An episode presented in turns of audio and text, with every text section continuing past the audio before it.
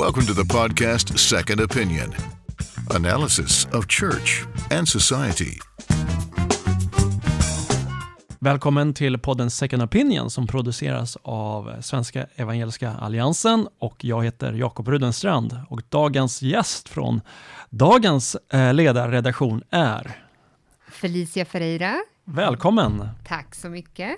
Du är publisher för dagen. Vad innebär det? Jag, jag, jag, jag vet så mycket som att det är en, eh, det är en kombination av både chefredaktör, ansvarig utgivare och eh, VD. Ja, nu gav du ju svaret. Perfekt. Är, är det det? Det är svaret Okej. på frågan. Det är svaret på frågan. Ja. Men eh, alltså de, eh, de flesta som känner till dig känner ju mest dig utifrån ditt skrivande. Eh, men vad gör en publisher för övrigt om att, att, att synas i, i ledarspalterna? Ja, eh, det kan innebära en hel del annat jobb också. Eh, för att inte säga majoriteten av min tid är annat än skrivande. Men som VD så har jag ju det yttersta ekonomiska ansvaret också för dagen. Eh, med allt vad det innebär. Eh, och eh, som ansvarig utgivare så är det jag som är ytterst ansvarig för det vi publicerar i alla, eller i samtliga av våra kanaler. Eh, vår tidskrift, vår tidning. Ehm, och det är också jag som skulle personligen åtalas om det skulle gå så långt. Eh, som att vi skulle stämmas för något eller att det skulle väckas åtal mot tidningen. Om det är någon som anklagar er för förtal eller om det är några falska uppgifter som har framkommit. Precis. Eh, I, I slutändan så, så kan jag då eh, personligen få ta ett sånt straff. Mm. Mm. Och det är någonting som, som vi har haft länge här i Sverige, för de flesta, de flesta eh, nyhetskanalerna har ju någonting som, som, som tidningar och Verkligen. Och TV det, och radio och så. Det är verkligen någonting vi ska vara stolta över också, den traditionen här eh, i Sverige. För det betyder ju eh, allt som oftast att det alltid finns någon som verkligen tar ansvar. Eh, att det inte får gå till hur som helst. Eh, att yttrandefriheten inte är absolut, eller tryckfriheten är absolut, utan det finns gränser Mm. eh, och man ska vara noggrann och så vidare. Jag tänkte att vi skulle gå rakt in på de ämnena som vi ska ta och diskutera. Det har ju knappt gått någon förbi eh, det fasansfulla dådet som ägde rum i eh, staden Christchurch i Nya Zeeland. Så var det en man som gav sig in på fredagsbönen på två moskéer i Nya Zeeland och Eh, sköt uppåt 50 personer eh, som fick sätta livet till i, vid hans terrordåd. Och det här är ju någonting som har fördömts av en hel värld och, och på många sätt så, ehm, så slår det ju mot själva kärnan i det som utgör eh, den västerländska kulturen som har sina, sitt rotsystem på, på många sätt ur den judisk-kristna traditionen där man ska älska sin nästa som sig själv. Och att alla är välkomna, eh, människans lika, alla människors lika värde eh, och behovet av ett öppet och fritt samhälle där man får tro på precis vad man vill utan att känna sig hotad, utan att utsättas för ehm, för attack eller, eller trakasserier. Och när någonting sånt här händer så, så fördöms det ju med rätta och, och så många olika människor. Jag har ju sett eh, eh, inte minst kyrkoledare som, som har för, fördömt det här. Och eh, särskilt för, för just en kristen, utifrån, utifrån en kristen världsbild, så här det här är ju människor som är skapade i Guds avbild. Eh, muslimer och kristna tror fundamentalt olika om, om vem Gud är, om vem Jesus är, om, om synen på frälsningen. Men just därför är utifrån en kristen, kristet perspektiv att vi vill se, därför, att, därför ser vi det liksom horribla i det här också. Nej, men det är ju alltid precis lika förfärligt när människor mördas brutalt på det här Mm. sättet. Ehm, och Ehm, ja, tankarna är såklart med, med de som drabbas hårdast, anhöriga, eh, samhälle och omgivning. Där, eh, precis som du säger, så har ju eh, stora delar av världen slut, slutit upp och fördömt dådet och sådär. Ehm, och jag har också reflekterat över hur otroligt många kristna, både kyrkor, organisationer och individer mm. som har varit noga med verkligen också att eh, både skicka med böner och, och, och kärlek mm. till eh, de drabbade, men också fördöma dådet. Och då, jag tänker, jag har sett flera eh, långa uttalanden från sådana som själva har drabbats av kanske islamistisk våld mm, i, mm. i, sin, i sin familj eller har, har släkt som, som har också mördats. Eh, då skulle man ju möjligen kunna tänka sig att de inte har orken att, att fördöma på det här sättet. Men det har man gjort och det, mm. och det är klart man kan tycka att det är självklart, men det är det ju inte alltid när man mm. har varit med om sådana saker. Så mm. det är lite sådana här ytliga mm. reflektioner eh, som jag har gjort mig. Och sen så sätter det ju fingret än en gång på behovet för både oss här i Sverige, för vi har också blivit drabbade eh, delvis, men också många andra länder, eh, att behovet av att bemöta extremismen. Mm. Eh, och hur gör vi det? Räcker det med bara polis, militär? Mm. Um, eller det gör det ju uppenbarligen inte. Mm. Det räcker inte till underrättelsetjänster och så vidare uh, för, för att få bukt med det. Utan det här, jag tänker att det är uh, extremismen och de många gånger som det ligger någon typ av ideologi eller extrem ideologi bakom också behöver bemötas och kvävas i sin linda. Mm. Bemötas med sunda argument i miljöer där, där extremism frodas. Mm. Och min fundering är om vi verkligen är så duktiga på det i väst och om man, om man tar det liksom tillbaka till Sverige då. Vi pratar mycket om det här och, och har många människor som, som, som har goda argument, men frågan är um, når vi in i miljöer mm. där extremism frodas? Är mm. vi där av eh, naturliga skäl? Mm. Finns vi som individer eller som samhälleliga institutioner eller organisationer? Finns vi naturligt i moskémiljöer till exempel? Bara för att umgås eller för att mötas eller för att samtala? Finns vi ordentligt i, inom skolan och hur pratar vi runt köksborden och så vidare. Mm, så, så går mina mm. tankar lite. Jo, det det, det är sådana såna frågor som, som väcks naturligt efter, efter sånt här, sådana här händelser och inte minst efter alla de eh, våldsdåd som sker mot kristna runt om i hela världen. Det har ju skett ett, ett antal eh, dåd i Nigeria sedan året började. 120 mord bara sedan ja, februari månads början. Ja, ja. Mm. så att eh, det utifrån liksom hur västerländsk media prior, väljer prioritera så mm. tänker jag också att den, eh, de dåden eh, syns inte så ofta som, som är sånt här då där vi kanske tänker att Nya Zeeland är mer kulturellt nära den svenska kontexten mm. och den amerikanska eller europeiska mm. kontexten mm. än vad den nigerianska är. Samtidigt så måste man ju också konstatera att, att eh, och det är positivt det du nämner, att, precis det du nämner att um, många kristna som själva utsatt för islamistisk våld har själva fördömt det här mm. eh, våldsdådet och sänt sina böner. Och, och jag tänker också att det är viktigt att det också får höras. Mm. Eh, för, att, eh, för att inte sällan liksom hamnar man i någon form av diskussion kring, kring ja, men er grupp, har ni fördömt den här, de här uh, händelserna? Eh, men att också för att komma in på det du säger att kring hur vi behöver finnas och samtala. Inte bara liksom att bemöta det liksom rent polisiärt med övervakning och, och med eh, ytterligare lagstiftning, utan det liksom är en hel kultur där vi behöver utveckla, där vi samtalar med varandra och ger goda argument så att de här eh, föreställningarna som eh, finns i vit maktmiljöer, i rasistiska miljöer, men också islamistiska miljöer inte får eh, bli en, en, en eh, självuppfyllande profetia. Eh, nu har det ju varit ett dåd i Nederländerna och det är fortfarande osäkert liksom, när vi samtalar här vad det egentligen berodde på. Mm. Men uppenbarligen vill ju den här personen nere i Nya Zeeland att hans terror eh, skulle eh, leda till ytterligare konflikter. Mm. Och det är ju det värsta som kan ske, att liksom försöka spä på en, en eh, så kallad kulturkamp och, där islam och väst fortsätter kriga med varandra. Självklart det behöver finnas en, en, en god och sansad diskussion där man liksom får ägna sig åt religionskritik.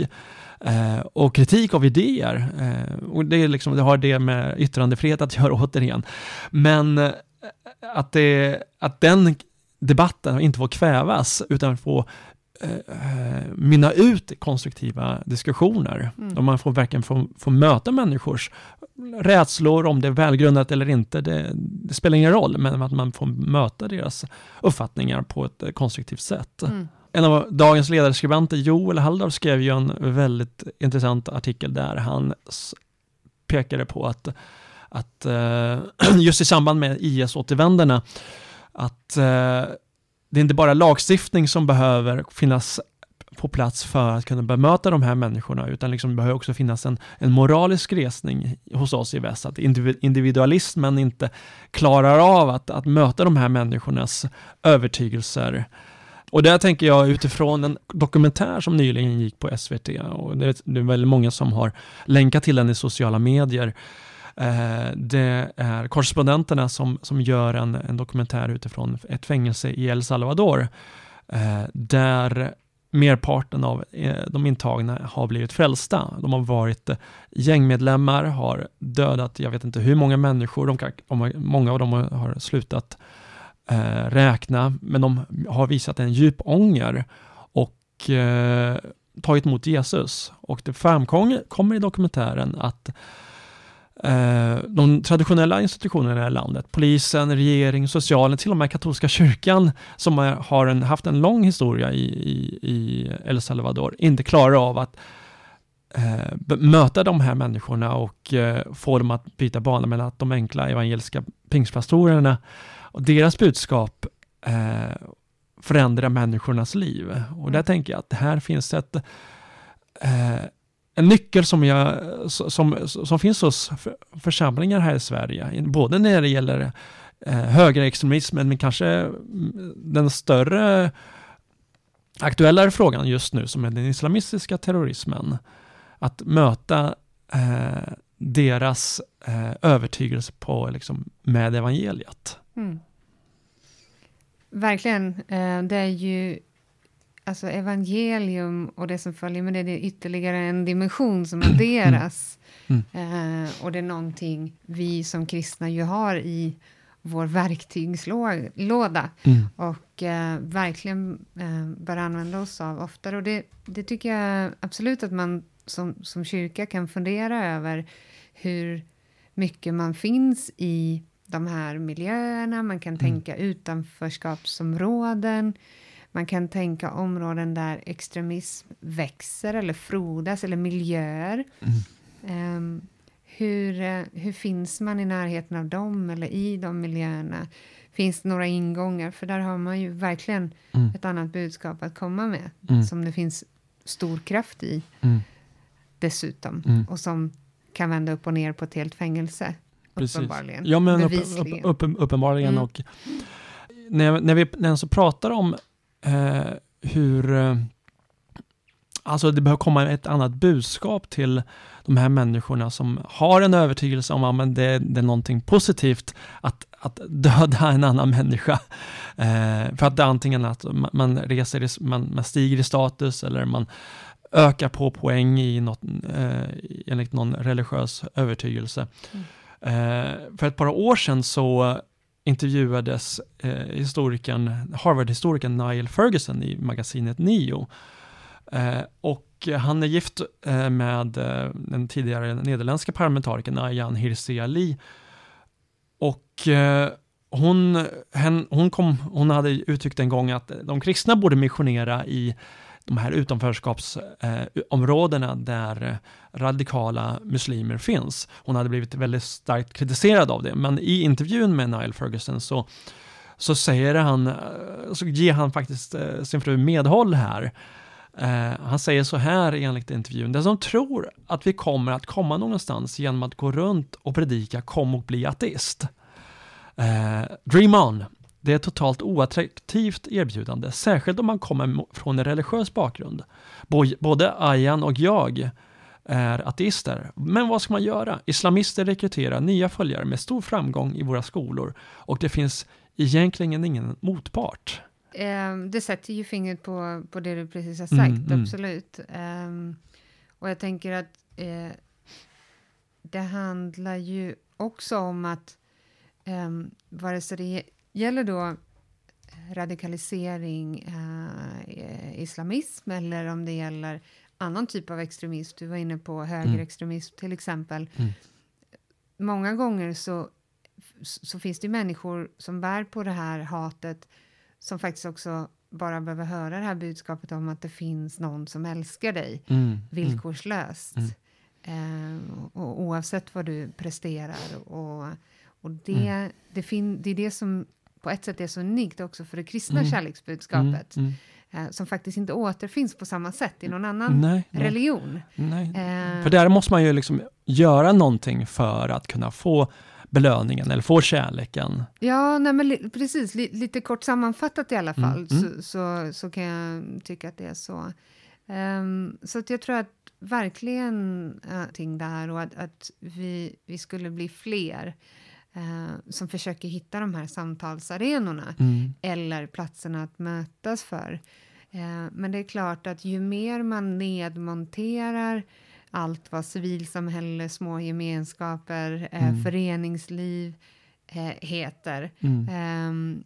Eh, I alla fall från, från eh, statlig nivå eller eh, så, så är frågan vilka möjligheter som finns för det. Mm, mm. Um, ja. Ja, men det, det, det tåls att tänka på och mm.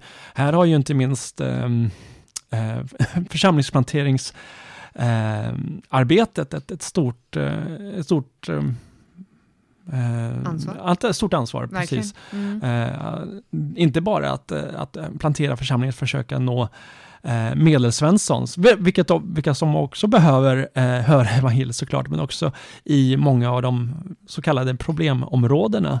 Och, och där kan man kanske till och med våga sig så långt som att dra lärdom av Svenska kyrkan eh, och tanken om att vara lite mer folkkyrka, mm. faktiskt finnas till i, i geografiska områden mm. eh, och också där, där behoven finns på ett annat sätt. Mm, jo, men visst att man, man ser sin, sitt ansvar för ett geografiskt område mm. också. Mm. Eh, för många församlingar samlar ju, samlar ju också medlemmar från olika områden, kanske inte alltid att man har en anknytning till det området, mm.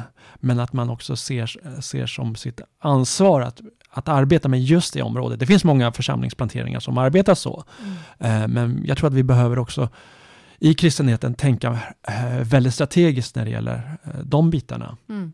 En annan eh, stor eh, fråga som har lyfts under den gångna månaden är ju eh, den rapport som kom från Statens medicinsk-etiska råd om mm. livstecken vid sena aborter. Den har ju debatterats flitigt på, på, på olika, på olika håll. Och eh, en av de, eh, och en av de rekommendationerna som, som de sänder till politikerna är att man tycker man ska byta ut livsduglighetsgränsen mot en fast veckogräns. Egentligen går man inte in på varför man eh, eh, vill ha en, eh, vad den där fasta veckogränsen bör, bör baseras på. Eh, samtidigt så kan man ju också säga varför vill man inte eh, utöka, alltså förlänga veckogränsen så att den blir, blir längre om man nu tar bort livsduglighetsgränsen för att då på så sätt hålla flera dörrar öppna så att om det skulle hända någonting Mm. Nu har man ju satt en, en gräns vid vecka 22 för att man, man menar att um, det kan uppstå komplikationer, eh, sjukdomar och så vidare. Men om man skulle förlänga veckogränsen, om man skulle liksom använda deras argument mot dem, mm. eh, då skulle då skulle då i så fall, om man vill ta bort livsduglighetsgränsen, finnas det ett argument för att, för att förlänga eh, eller sätta veckogränsen vid ett senare tillfälle. Mm. Ja, nej, man, jag ska väl säga så här att jag tycker att det är så svårt att läsa den här rapporten och mm. läsa mm. liknande rapporter eh, och uttalanden. Mm. Um, det, det berör mig så djupt in mm. i liksom hela min varelse när man, man konstaterar, för det uppgraderar man ändå mm. någonstans här nu, smerad. Man konstaterar att, att ett, ett foster som, som man säger då, som ändå visar livstecken mm. utanför mammas mage, det ska räknas som en människa. Eh, ett barn. En människa. Det, det är liksom ändå eh, bra så långt. Mm. Men då för att undvika att det händer då, mm. så, så, så, fin, så, finns den här proceduren som jag knappt kan liksom mm. sätta ord på. Mm, där man ju eh, injicerar Eh, jag vet inte om det kallas något särskilt. Man, men... man, man säger i rapporten att det är ett läkemedel, ett vilket, läkemedel, också, vilket, är, vilket, vilket också ja, väldigt märkligt. För att läkemedel för att verkligen ska vara dött innan det ja. då eh, ja, föds ut eller, eller sådär. Och, eh, ja, det är obegripligt hur man, även om man är för en fri abort upp till mm. en viss vecka. Så mm. det är mm. obegripligt hur man inte kan vilja vara ännu mer på den säkra sidan. Mm. mm. Det ska vara så långt ifrån en, mm. att det eventuellt någonting kan hända som gör att ett aborterat foster faktiskt visar livstecken. Det, det övergår mitt förstånd och för mig är det bara en konsekvens av att debatten, eller samtalet ska sägas, om de här jätte svåra för en mm. del mm. etiska mm. frågorna. Och så kan man mm. säga så här, ja men vi som kristna, vi, eh, vi, vi, tycker det är så självklart att livet börjar, så kan det inte vara en svår fråga. Jo, det kan fortfarande vara en komplex fråga, eftersom vi har den eh, lagstiftning vi har idag, eh, och så vidare och så vidare. Eh, visst skulle vi önska att det såg helt annorlunda ut. Mm, mm. Men, men att då inte ens kunna samlas kring att det är svåra frågor, att de behöver samtalas om regelbundet och ses mm. över regelbundet. Mm. Eh, det tycker jag är svårt att förstå. Mm. Det känns lite grann att man, man har slagit klackarna i backen. Man vill verkligen inte sänka veckogränsen, utan försöka komma undan det genom att så här, ja, men vi, vi, vi injicerar ett läkemedel i, återigen, ett väldigt märkligt begrepp, mm. i barnet eller i fostret, mm. så att det inte visar, kommer inte garanterat inte visa några livstecken utanför, eh, utanför mammas mage. Eh, och samtidigt så säger man att det är obestridligt att alla levande födda individer omfattas av människovärdesprincipen. Mm. Så långt är allt bra. Mm. Samtidigt så säger man att att rädda ett foster till liv efter en sen abort är inte etiskt okomplicerat. Um, alltså det är två, två stycken satser som, som slår knut på varandra. Mm. Alltså de, håller mm. inte, liksom, de går totalt emot varandra. Mm. Uh, så här, här frågar jag mig, hur är det Smer egentligen vill ha det? Uh, liksom, på vilket sätt, antingen gäller människovärdesprincipen alla levande eh, födda och är obestridlig, ett, mm. begrepp som man använder i rapporten. Eller så är det komplicerat. Mm. Eh, på så sätt relativiserar man ju sin egen, sin egen ståndpunkt i frågan. Mm. Så det Alltså det, jag, jag, tycker att rapporten har en god ansats. Mm. Alltså man vill bredda diskussionen, man vill ta in olika perspektiv. Samtidigt så Eh, man är inkonsekvent och man, man liksom använder eh, nästan nyspråk, liksom, att använda ett läkemedel för att avliva någon. Mm. Eh, så känns det lite grann som att man riggar en hel, situation, hel diskussion, mm. som, som, som, du nämnde nyss, att är så viktig att, att vi för.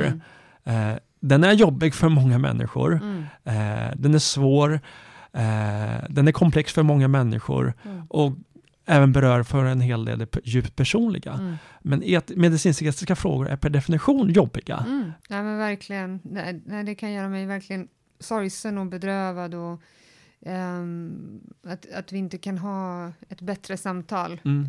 och ett bättre samtalsklimat om så viktiga mm. men svåra mm. då etiskt, uh, etiska frågor. Um, um, mycket av de här frågorna eh, tangerar ju skillnaden mellan en sekulär eh, livssyn och en, och en kristen livssyn. Mm. eh, i, i, jag lyssnade på, din, eh, på det podden, podden som du medverkade i tidigare i veckan hos Dagens Arena, där du lyfte upp just Guds nåd som en eh, viktig aspekt att tänka till, liksom, inte minst när det gäller eh, de här som utför terrordåd, men också de som har varit med kanske utfört aborter eh, eller varit med och eh, haft, haft en abort. Där tänker jag att där har vi som kristna varit väldigt dåliga på liksom att eh, kanske väldigt dåliga på att liksom visa på vad, vad Guds nåd innebär. Mm. Vi, liksom, vi, vi är kända för att liksom, vi tycker att de här sakerna är fel. Mm. Eh, samtidigt så har vi också med människor att göra med, som har gått igenom svåra, svåra saker. Mm. Eh, just nu tänker jag liksom på, på eh, i, det, i, det, senare fallet, just med abortfrågan. Mm. Eh, men här är det liksom hur vi eh, hur vi behöver ha, ha, ett samtal också om Guds nåd och nåden för, för människor. Mm. Och att det inte handlar om skuldbeläggande mm. av människor som har tvingats, kanske av olika skäl, att fatta mm. sådana svåra, svåra beslut och, och, och, och bestämt sig eh, mm. för, för, olika val då, i, mm. i, olika situationer. Så det, det, tror jag absolut att vi har all anledning att... att för, för jag kan konstatera att, att ja, det finns eh, de som är för fri abort och den veckogräns vi har idag och den får inte röras. Mm. Eh, jag, jag, jag, kan liksom känna mig irriterad på att det, att det är så hårt statiskt och att, att det inte mm. går att prata om det. Mm. Men lika mycket som jag kan känna mig provocerad av det mm. eh, så, så är det viktigt att gå um, till sig själv och, mm. och till ja, men hur, hur kommer jag in i samtalet med vilka motiveringar och är det risk att det, att det, kan, att det kan bli fördömande istället för att faktiskt lyfta frågan mm. um, till den nivå där den ska vara. Och så så att, uh, absolut. Mm. Mm. Ja, det är stora och viktiga frågor det här, eh, att vi också får eh, bygga en kultur, inte minst eh, bland kristna, oss kristna, där vi eh, både talar om, om Guds dom och översyn, men också Guds nåd över det som är, det som är bröstet om liksom är människor som, som inser att de har gjort fel, men också att vi erbjuder Guds nåd i de här eh, olika omständigheterna. Vi ska ha ett fördjupat samtal om eh, evangelisation bland muslimer, men också just den här frågan som har debatterats under senare tid om IS-återvändarna med Anna Hida Parsan.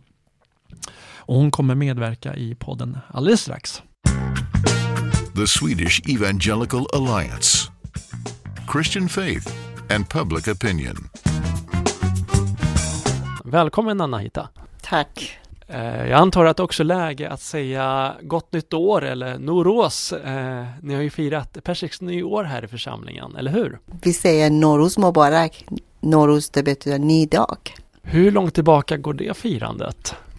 2500 eh, år sedan som Kyros har börjat och det första dag på våren man firar och man har glädje för att nytt liv kommit till världen. Ja, de, de flesta vana bibelläsare känner igen namnet Kyros. Eh, det var ju han som eh, lät eh, eh judis, det judiska folket, Guds folk, att återvända till Jerusalem efter Eh, ganska så många år efter, i, efter den babyloniska fångenskapen, eller hur? Ja, det var det, i, speciellt i Esras bok.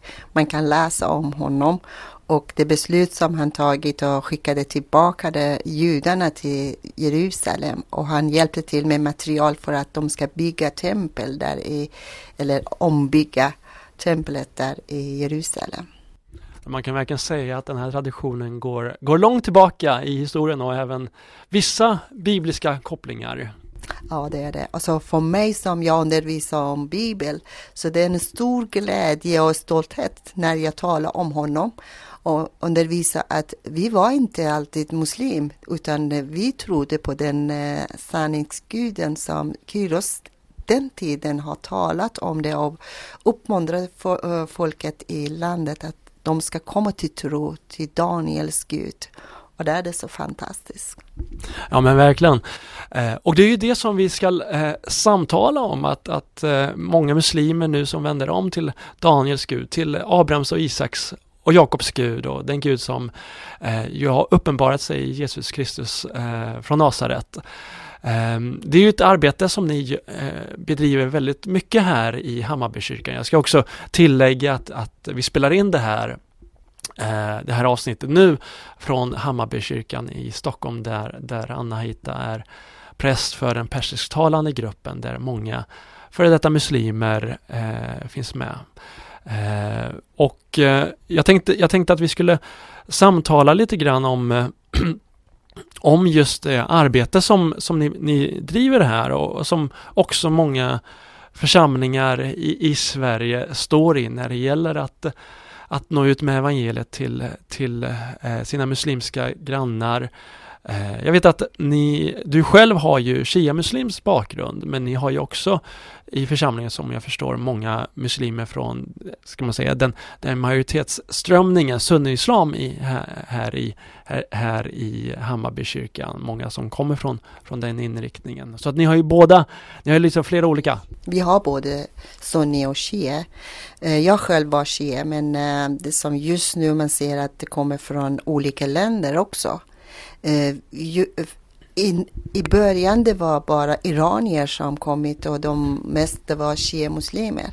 Men just nu vi har som kommer från Afghanistan, från Serbien, från Egypten, Eritrea, från olika länder som många, eh, ehm, man kan säga svensktalande också kommit men de har bakgrunden som muslim eller eh, de kommer som muslim till kyrkan och eh, de tar emot Jesus. Så det är spännande att se eh, folk ta emot Jesus och mm. överlåta sig till Jesus. Ja men det är väldigt spännande. Jag, jag funderar lite grann på de många av de frågor som, som många muslimer har om kristen tro och som många som har varit muslimer ha, har haft rör sig väldigt mycket kring vem, vem Jesus är, eh, eller hur? Så hur kan han vara både Gud och, och både människa? Eh, både Gud och människa eh, på en och samma gång. Vilka andra invändningar och frågor är det eh, de här personerna har och hur, hur arbetar ni med för att, för att möta deras, eh, deras frågor? Deras eh, problem, man kan säga muslimernas problem, treenigheten hur kan det Gud ha son? Medan muslimerna säger Gud aldrig har haft son eller har son. Men eh, kristna säger Guds son, Jesus är Guds son. Så det är så två olika saker och man kan inte tala om samma Gud därför att det är omöjligt att en, en Gud som har ingen son, man kallar uh, honom att han har en son. Och där det blir en krasch, det blir ett problem för muslimerna att acceptera det. Men jag lärde mig jättemycket om Bibeln från eh, första mm, Moseboken till exempel.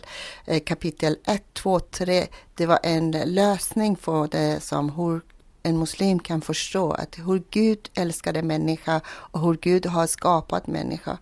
Så det är det som eh, för mig det är en nyckel för att dra och hjälpa muslimerna för att förstå det skulle kunna, det är jätteintressant, skulle kunna förklara, förklara lite, lite mer för att eh, det är som du säger, det är, det, det är väldigt olika gudsbilder som framkommer. Eh, Islam presenterar, eller Koranen presenterar ju Gud som eh, en absolut enhet eller en, många, många använder begreppet monad, att, liksom att Gud eh, är bara ett, en person i den kristna tron, i Bibeln, så framställer, så förekommer ju inte begreppet treenigheten, men det är många andra kristna begrepp som inte heller förekommer i Bibeln.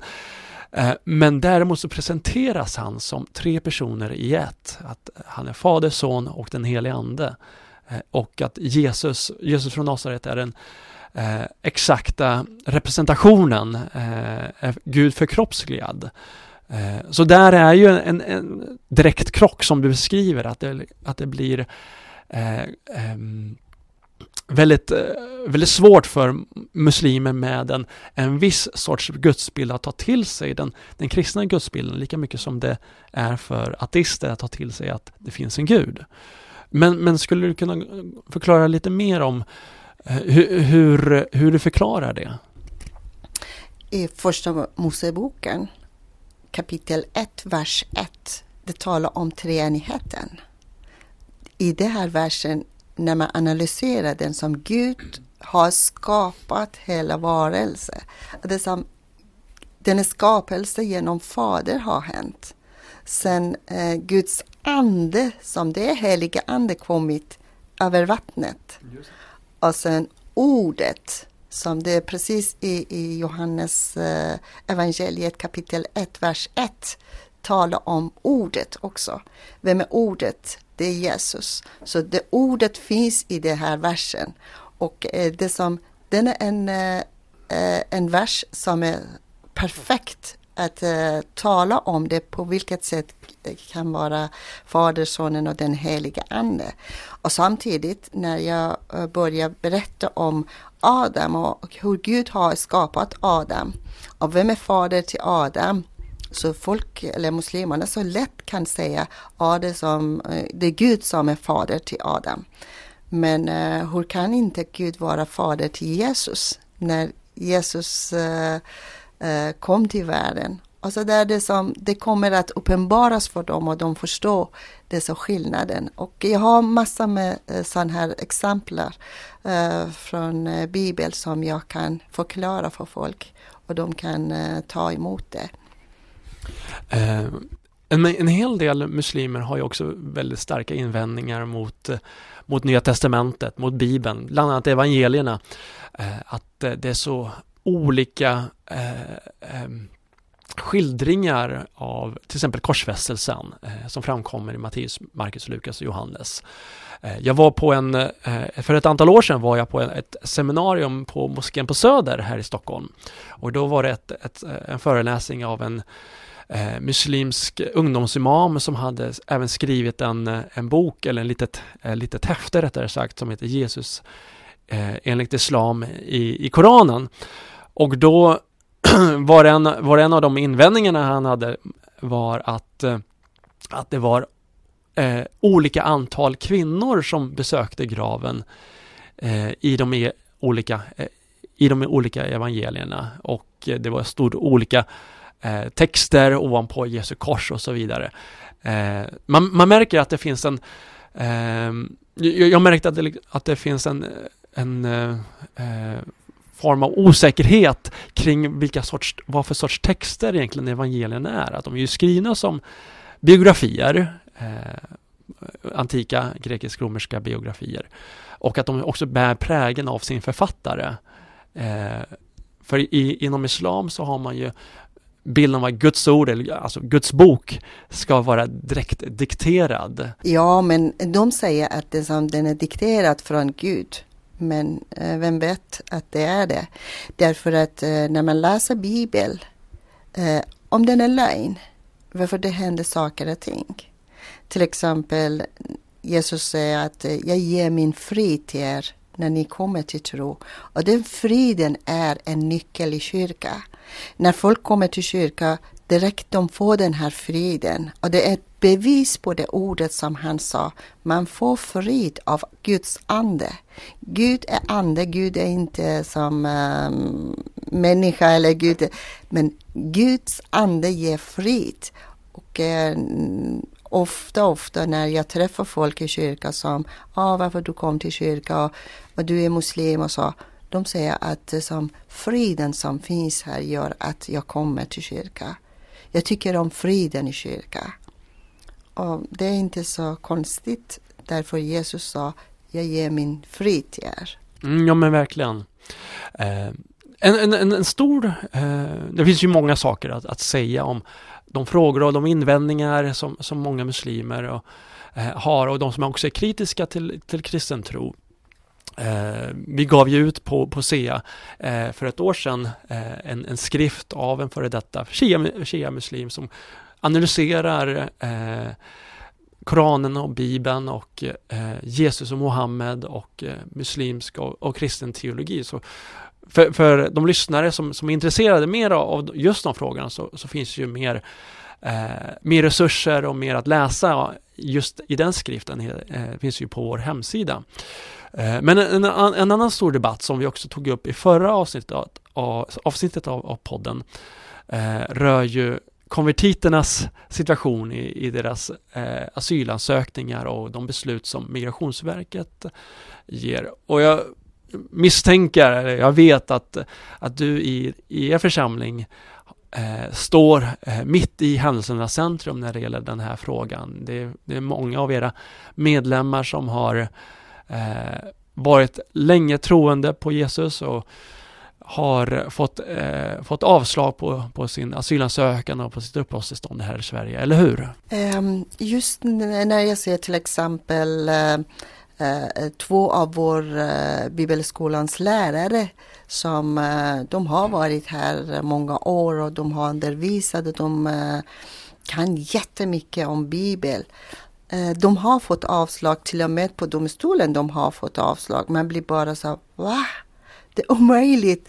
Hur kan det hända? Eller vår eh, körledare som han skriver lovsångsdikter eller dikter som han engagerar sig i olika tillfällen i kyrka.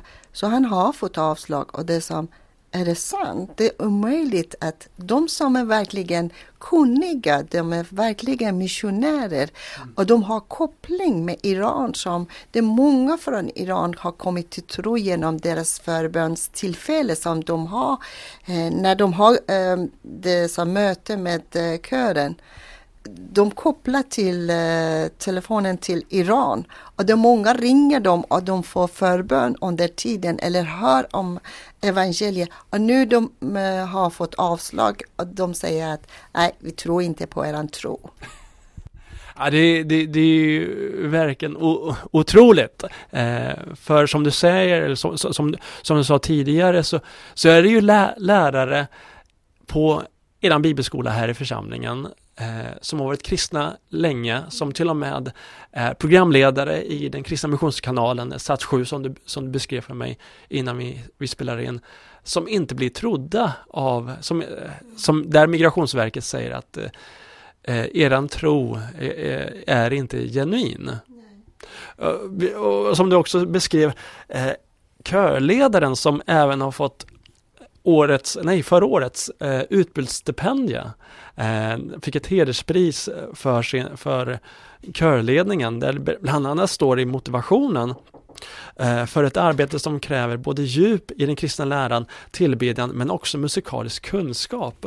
Där ni även använde diplomet eh, so, som dokumentation för Migrationsverket. En stor debatt som har pågått just nu har ju eh, rört de eh, eh, svenska medborgare som har deltagit i terrororganisationen IS, Islamiska staten i, i Syrien och Irak och bedrivit eh, eh vad man bara kan konstatera som folkmord på jezidier och kristna och andra minoriteter. Ehm, jag vet att du har ju själv upplevt i den här eh, eh, enormt förtryck i den här regionen. Eh, när du själv har flytt för livet och eh, du har beskrivit eh, din, eh, eh, din resa i, i, en, i, en, i en bok som nästan skulle kunna fungera som, som manus för en, för en film. Ehm, hur tänker du kring de här, eh, de här historierna? Vi, vi har ju fått jättemycket rapporter om eh, hur Eh, Eh, många av de som har deltagit i IS skyller på, liksom, ursäktar sig med att de har varit ambulansförare eller kaféägare och så. Kanske inte jättemycket om hur offren har haft det, men jag, jag tänker vi skulle fokusera först på offren. Det, eh, vad tror du vi kan göra där? Eh, jag tycker att det som eh, eh Sverige ska göra det och ta hand om en del människor som kommer och söker hjälp här i Sverige om de behöver hjälp, de ska få hjälp här i Sverige. Och eh, de är verkligen, eh, de är offer, de är inte så som andra gruppen. Och det är ju också ett, ett stort ansvar där vi, våra egna medborgare, alltså människor som har, eh, som är svenskar, som har vuxit upp här, men, också, men, men som också Eh, men, men, som också har ett svenskt medborgarskap, har svensk pass, nu säger att de, de vill komma tillbaka. Jag lyssnade på ett, eh, de som har deltagit med i Islamiska staten. Eh, jag lyssnade på, på Sveriges Radio där Cecilia Udén, en utrikeskorrespondent, har både pratat med de, de här offren som har utsatts för eh, eh, För övergrepp har sålts som slavar, familjer har dödats. Eh, och samtidigt så har hon också pratat med eh, de så kallade IS-svenskarna där de säger att vi har bara varit ambulanschaufförer eller kaféägare. Eh, men att de inte uppvisar någon ånger eh, förrän det att de inser att det här är vårt kalifat är förlorat. Eh, här, här tänker jag att det, eh, här, behöver ju människor, här behöver de här människorna uppvisa en genuin ånger och omvändelse från vad de har egentligen gjort, inte skylla ifrån sig. Ja, verkligen. De, eh, de kan inte bara som eh, vara här och påverka samhället här i Sverige om de inte ångrar sig. Och eh, jag tycker att det som den gruppen, eh, de yazidiska gruppen, eh, det är de som ska få hjälp. Men det som, vilket av dem, det är någonting som Migrationsverket ska ta en del bedömningar och ta hand om det. Och regeringen också ska ta ett del, en del beslut att hur kommer att påverka medborgare mm. i Sverige också, en del beslut som de tar. Mm, jag vet att eh, det behövs mycket eh, och det, det, behövs att man hjälper människor över hela världen. Mm. Men den delen, hur mycket eh, vi har resurser, mm. hur mycket vi kan göra. Jag tycker att Sverige ska ta ett riktigt bra beslut för det. Ja, eh, vi ska summera det här samtalet med bara, jag vill bara eh, be dig beskriva hur, hur ser en resa för en, en, en, en from muslim, en starkt troende muslim eh, till kristen tro. För många kan det också vara väl, en väldigt stor brottningskamp. Att, att lämna det som man en gång har ta, haft en stark övertygelse för eh, familjen, familjens betydelse och att man sen kommer in i, i, i ett helt annat liv. Och där också många förlorar banden eh, säkert till, sin, till sina familjer. Skulle du kunna beskriva det lite mer? Ehm, det som jag sa, den rädsla i början, det, var, det var värsta. Den rädsla, vad kommer att hända mig? Hur Gud kommer att straffa mig om jag vänder ryggen mot islam. Vad kommer att hända min familj? Eh, situationen i hemlandet med familjen. Hur regimen kommer påverka eller uh, bemöta min familj när de kommer att veta att de, uh, jag blir kristen, mm. jag blir hedning. Mm. Vi kallas hedningar i islam. Vi som var muslimer en gång i tiden och blir kristna, vi kallas hedningar. Och en hedning ska avrättas om de kommer tillbaka till hemlandet, vad kommer att hända med den hedniskan? Jag har hört historier, en del som kommit tillbaka. De har varit hos polisen eller de blir arresterade. De suttit i fängelse, en del blir avrättade, en del som uh, har fått straff. Och så, de har berättat för mig senare att um, de skulle skriva under en papper. Jag Eh, vända ryggen mot kristendom igen. Mm.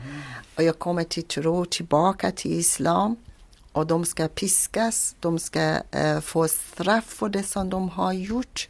Eh, till exempel de döpte sig eller någonting sånt.